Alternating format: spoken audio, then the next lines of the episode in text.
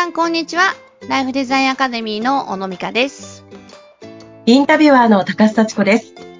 小野さん、今回もよろしくお願いします。はい、よろしくお願いします。はい。まあ、8月に入りましてね、暑い日も続いてますけれども、暑い。夏休み本当に暑い。ねえ長いですよね。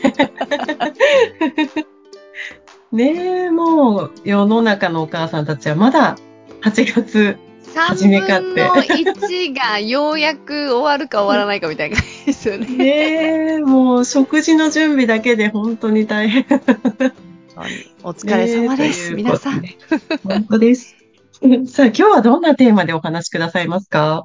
はい、えー、今日はですね、夏休みがまあ本格的に始まって、こう、移動されたりとか、旅行に出かけたりする方も増えてくるんじゃないかなと思うので、まあそうはいいうタイミングで、こう、親子の間で、こう、注意しておきたい、話し合っておきたいこと、みたいなことを、あの、テーマにお話しできたらいいかなと思っています。はい。まあ確かにね、この後お盆休みもありますし、ちょっと家族でいつもと違うような環境にね、あの、うん楽しみに行かれる方が多いかもしれないんですけれども、うん、うん。ちょっとね、こう、いつもと違うと子供たちもやっぱり心が落ち着かないし。何があるかね、なかなかわからないですから、いはい。ろいろ注意点ありそうですね。そうですね。やっぱりこう、出かけた先でもそうですし、やっぱりこう、普段のね、えー日常で、例えばお友達と朝からね、夕方まで遊びに行ってうんお弁当持っていくみたいなことも、あの、あったりする。あの、はい家、家で、だと飽きてきちゃって、やっぱ外遊びが増えてくるとか、そういう感じになって、あの、行くんじゃないかなと思うので、まあ子供に、まああらかじめ言って、言っといてあげてほしいみたいなことが、やっぱいくつかね、あの、あるんじゃないかなと思って、今日はちょっとそういう、あんまり心のこととは関係ない。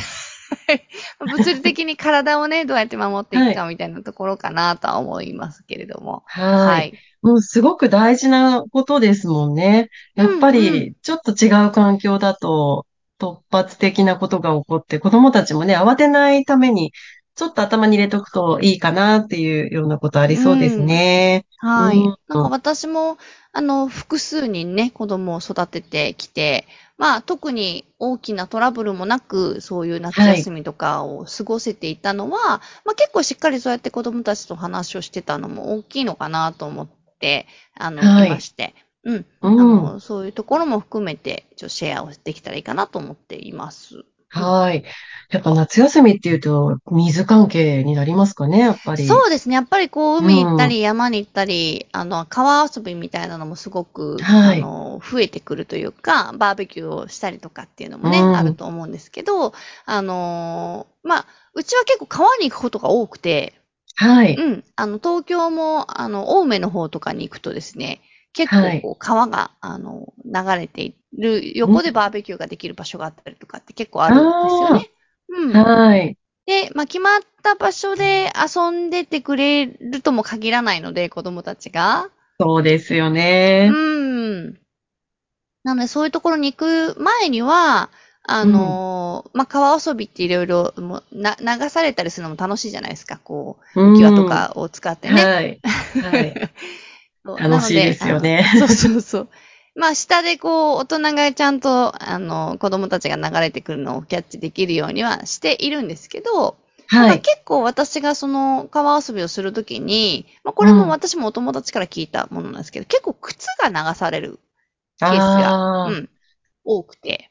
はい。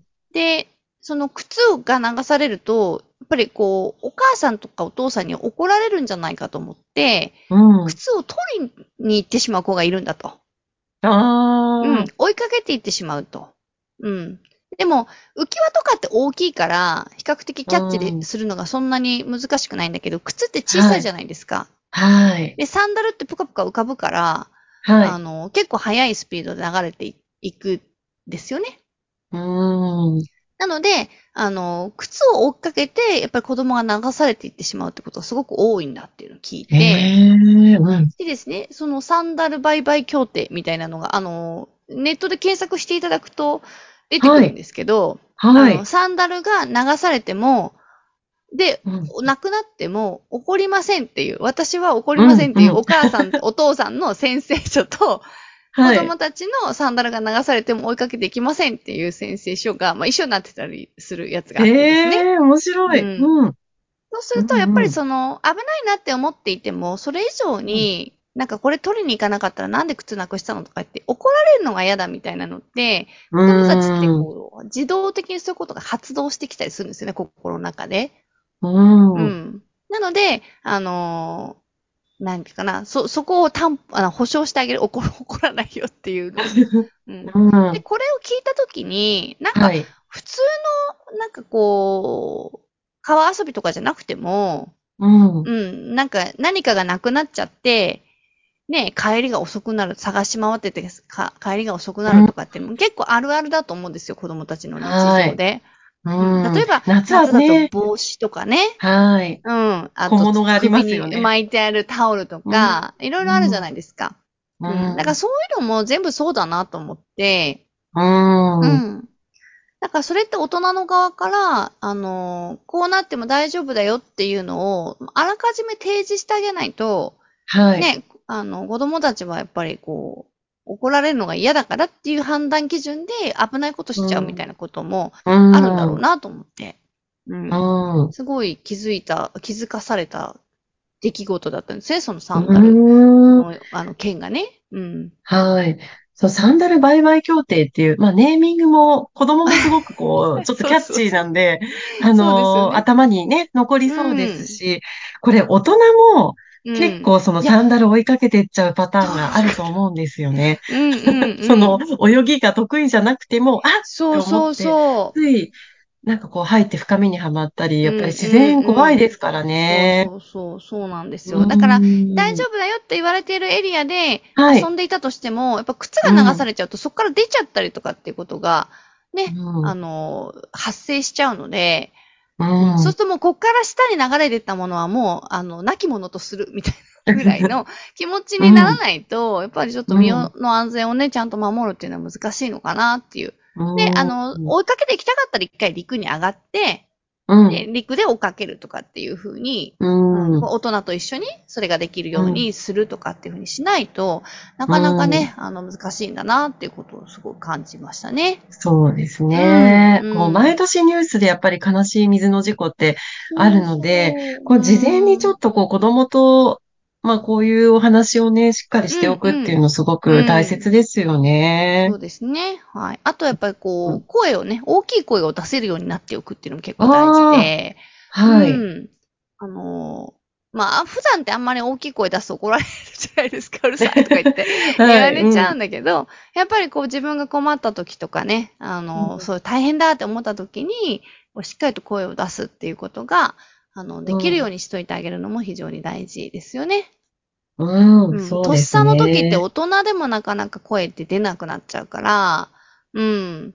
うん。だからこう、声出しの練習みたいなのを、うちは、あの、カラオケボックスとかに連れてって、やってましたね。